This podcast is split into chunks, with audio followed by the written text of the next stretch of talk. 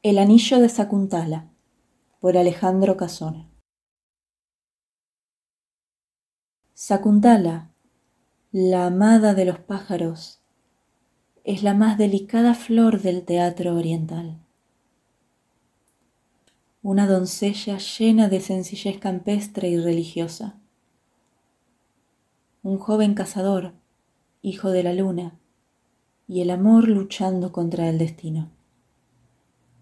Este es el fondo del hermoso drama, escrito no se sabe cuándo ni dónde, por el antiguo poeta Kalidasa. Hay en la India, al pie del monte Himavat, un bosque sagrado, donde viven los ascetas consagrados a la meditación y a la sabiduría. Sus lagos son de agua azul, siempre inmóvil. El arroz silvestre crece allí espontáneamente junto al césped de los sacrificios. Y los animales del bosque son sagrados para el cazador de afiladas flechas, que debe entrar humilde y desarmado en el silencioso recinto. En este bosque habita la doncella Sakuntala, hija adoptiva de la asceta Kamba. Ella, hermosa y delicada como un jazmín recién abierto, cuida las plantas y los animales del bosque. Con granos de arroz y dándole a beber la leche en el cuenco de su mano, ha criado un cervatillo, que salta siempre alegre detrás de sus pasos. Sus amores son las flores y los árboles, que riega y mira crecer día por día, y su gran fiesta, cuando a la llegada de la primavera estallan en el bosque los primeros brotes. Un día, el joven rey Dushmanta, descendiente del dios de la luna, llegó de casa al santo lugar. Venía en su veloz carro, con el arco de bambú atado a la muñeca, persiguiendo a una gacela negra que penetró jadeante en el bosque de los solitarios. Internóse el rey tras ella, y tendía ya su arco dispuesto a disparar, cuando una voz le contuvo, diciendo: ¿Quién se atreverá a manchar de sangre el bosque de la meditación? Detén tu brazo, no caiga tu flecha en el cuerpo de la humilde gacela como un rayo en el búcaro de flores. Entonces, el rey se dio cuenta del lugar en que se hallaba. Descendió del carro, y dejando en él su manto y sus armas, porque en el recinto sagrado debe penetrarse con sencillas vestiduras, se dirigió al interior del bosque, en busca de la ermita del venerable Kamba.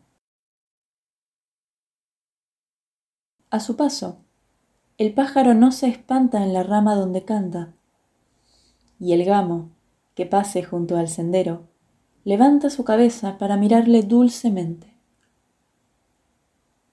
De pronto oyó el rey, en un bosquecillo de bambúes, voces y risas de mujer, y se puso a observar entre el follaje. Era la hermosa Sakuntala, que con otras dos doncellas regaba los árboles. Llevaba una humilde vestidura de corteza de árbol, sujeta con leves nudos de cáñamo a los hombros, y adornaba sus orejas con dos flores de acacia. Así apareció a los ojos del rey, a través del follaje, sobre el verde tierno de la pradera, como un panal de miel nueva. Y Dushmanta olvidó al verla su palacio, olvidó la gacela que hasta allí le había llevado, y su corazón tembló en la quietud religiosa del bosque. Luego, adelantándose, se presentó a las doncellas, que al verle quedaron un momento turbadas. Pero su noble aspecto y la delicadeza de sus palabras la tranquilizaron, y ofrecieron al desconocido el plato de leche, arroz y fruta, ofrenda sagrada de hospitalidad. Los discípulos de Kamba llegaron al bosquecillo de bambúes, y reconociendo al rey Dushmanta, le dijeron que su venerable maestro estaba ausente rezando en los santuarios del Oriente, y le invitaron a pasar la noche en su cabaña. El rey no pudo negarse a ir con ellos, pero sus ojos no se apartaban de la hermosa Sakuntala que quedaba allí. Así iba, su cuerpo hacia adelante y su alma atrás, como la seda de una bandera llevada contra el viento. Varios días permaneció el joven rey con los ascetas en la montaña sagrada. Su corazón adoraba a Sakuntala, y cuando al caer la tarde conversaba con ella, sentado sobre la hierba, sus palabras se entrelazaban como las ramas de los árboles. Y al fin un día, el joven rey le confesó su amor, temblando como un niño. Sakuntala bajó los ojos de largas pestañas y nada contestó. Pero sus manos cogieron una hoja de loto y sobre ella escribió con la uña estas palabras: No conozco tu corazón, pero día y noche el amor atormenta a la que ha puesto en ti toda su esperanza. Al leer estas palabras, el joven rey la estrechó entre sus brazos, y en el silencio del bosque, bajo los ojos de los dioses, le hizo el juramento de esposo. Días después, llegó el séquito del rey al bosque sagrado, llamándole de nuevo a su palacio. Antes de partir, Dushmanta habló así a Sakuntala: Toma mi anillo de oro, esposa mía. En él está grabado mi sello y escrito mi nombre. Cuenta una letra por cada día, y cuando todas las letras hayan sido contadas, deja el bosque de tu padre y vete a mi palacio. Y así se despidieron Dushmanta, hijo del rey de la luna, y Sakuntala, la doncella sagrada, amada de los pájaros. Largos son los días de espera. Sakuntala está triste sin su corazón, contando día por día las letras del anillo. Y las lágrimas del amor marchitan sus mejillas, como dos jazmines regados con agua hirviendo. Un día, Sakuntala, absorta en sus recuerdos, olvidó los deberes de la hospitalidad, no atendiendo al ermitaño Durvasa que llegó al bosque, cansado y sediento. Y el ermitaño, ofendido, lanzó su maldición contra la doncella, diciendo: El rey no se acordará de Sakuntala, como el hombre ebrio no recuerda sus palabras el día anterior. Solo el anillo nupcial le devolverá la memoria. ¡Ay de Sakuntala si pierde su anillo! Pero la doncella no oyó la maldición. Y el destino cruel arrebató el anillo de su mano un día, al entrar en el baño, en el celeste Ganges de las tres corrientes. Entre las aguas del sagrado río se hundió el anillo nupcial, y con él se hundieron entre la espuma los recuerdos del rey. Cuando el día de la promesa llegó, las doncellas del bosque engalanaron a Sakuntala y ungieron sus cabellos. El venerable Kanva, que llegó aquel día, la bendijo y dirigió su palabra al bosque, diciendo: Árboles sagrados, la que no quería beber cuando vosotros no habíais bebido, la que, gustando de adornarse, no cortaba por miedo a heriros ni una sola de vuestras ramas, Sakuntala se va a casa de su esposo. Dadle todo vuestro adiós. Y entonces se obró un perfumado milagro. Un árbol condujo un vestido de lino, blanco como la luna. Otros destilaron su jugo de laca, de gomas y resinas para perfumarla.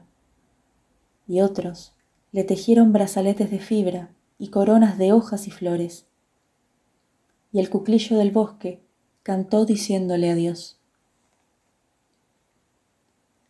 Sakuntala se despidió de su cervatillo. Dio tres vueltas alrededor del fuego sagrado, mientras sus compañeras levantaban ritualmente en sus manos los granos de arroz.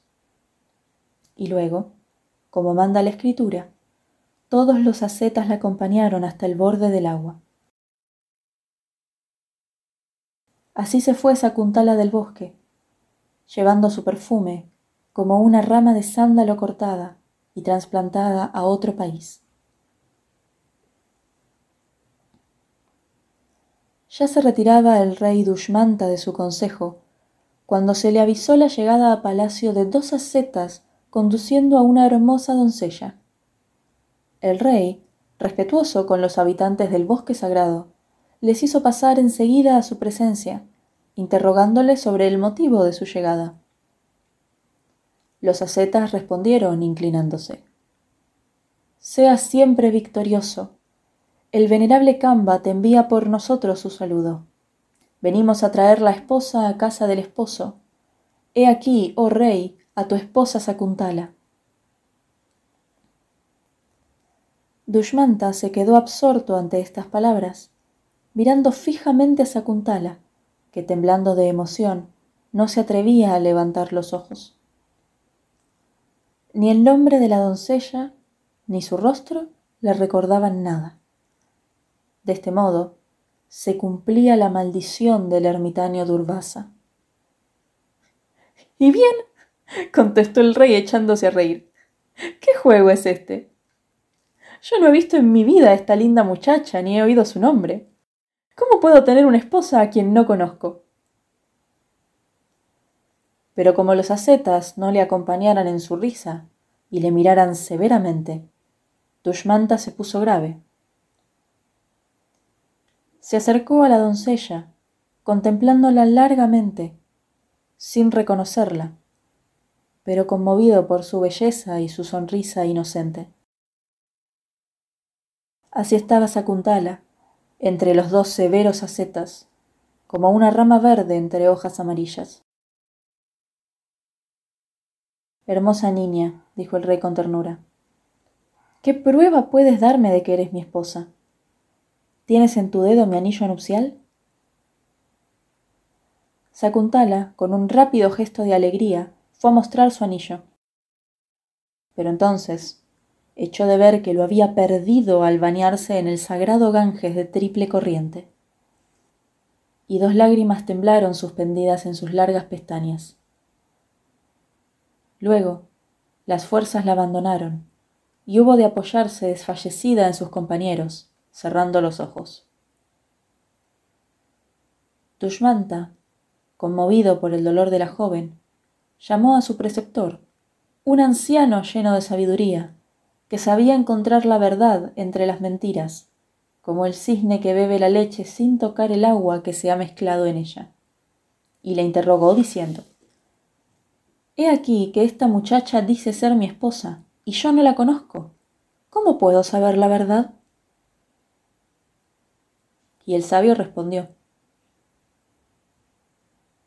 «Esta muchacha va a tener un hijo. Espera, oh rey.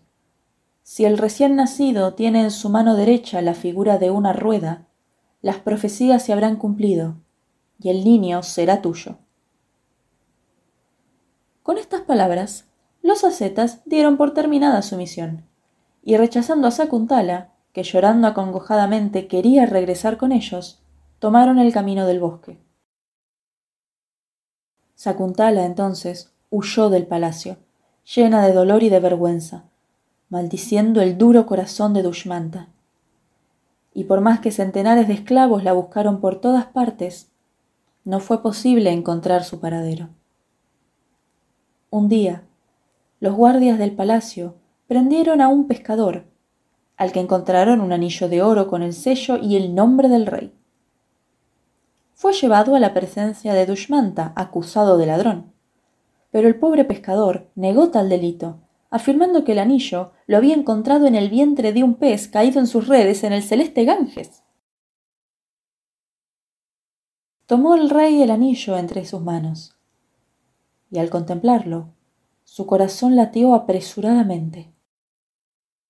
Como una nube que se descorre dejando paso al sol, así el olvido se descorrió en su alma, y las escenas del bosque sagrado, la persecución de la gacela negra, el amor y el juramento de Sakuntala se presentaron nuevamente ante sus ojos. Puso Dushmanta en libertad al pescador, regalándole el joyel de su turbante, y mandado a uncir su brillante carro, marchó al galope de sus caballos hacia el bosque sagrado. Pero Sakuntala no está en el bosque ni en el reino. Nadie la ha vuelto a ver, nadie puede indicar sus huellas. Y Dushmanta llora de dolor y de arrepentimiento, un año y otro año, afligido por el recuerdo de Sakuntala, la amada de los pájaros. Cuando en el cielo estalló la lucha entre los dioses y los gigantes, el celeste Indra envió su carro, húmedo de rocío, al joven Dushmanta, hijo del rey de la luna, para que le ayudara en el combate. Y en el veloz carro de oro, disparando sus flechas por encima de los relámpagos, Dushmanta venció a los gigantes.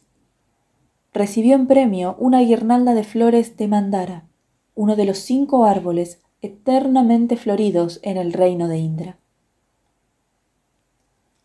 Y al regresar a la tierra, Indra hizo que el celeste carro se detuviera en la altísima montaña Cumbre de Oro, consagrada a la penitencia, donde las almas puras, más altas que las nubes, se acercan a los dioses.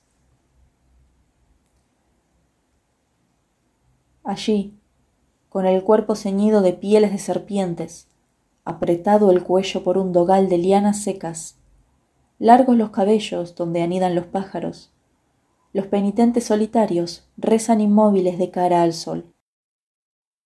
Apeóse el joven Dushmanta para recibir la bendición de los solitarios. Y al internarse entre los árboles, vio a un hermoso niño que jugaba con un cachorro de león. Reía el niño, agarrando al león por la melena. Y Dushmanta, gratamente sorprendido por la belleza y el valor del pequeñuelo, se acercó a él y mirándole conmovido. Como el rey no tenía hijos, siempre que veía a un niño, su corazón se llenaba de ternura y de tristeza. Y sucedió entonces que al niño se le cayó un talismán que llevaba colgado al cuello, y el rey se agachó para recogerlo. Al hacer esto, el aya del niño, que llegaba en aquel momento, lanzó un grito diciendo: «¡Desdichado extranjero! No toques ese talismán porque se convertirá en una serpiente. Solo el niño y sus padres pueden tocarlo». Dushmanta se quedó absorto ante estas palabras, porque ya había recogido el talismán, y no lo veía transformarse en serpiente. Entonces, temblando de esperanza, cogió entre las suyas las manos del niño y vio grabada en su diestra la figura de una rueda. Y abrazándole, loco de gozo, le decía: «¿Quién eres tú, hermoso niño, que pareces hijo de los dioses?». «Soy nieto del rey de la luna», respondió el niño orgullosamente. «Mi padre es el héroe Dushmanta, a quien nunca conocí». Entonces apareció Sakuntala, con el rostro demacrado por las mortificaciones y recogido el cabello. Y era aún más hermosa en su dolor, semejante a la liana de flor blanca con los pétalos agostados de sol. Dushmanta cayó de rodillas ante ella, besando el borde de su vestido y pidiéndole perdón. Luego puso nuevamente en su dedo el anillo nupcial. Y en el carro de oro del celeste Indra volvieron los tres a su reino. Los mismos dioses, conmovidos por esta sencilla historia, la escribieron después en verso, mojando sus pinceles en el rocío del cielo.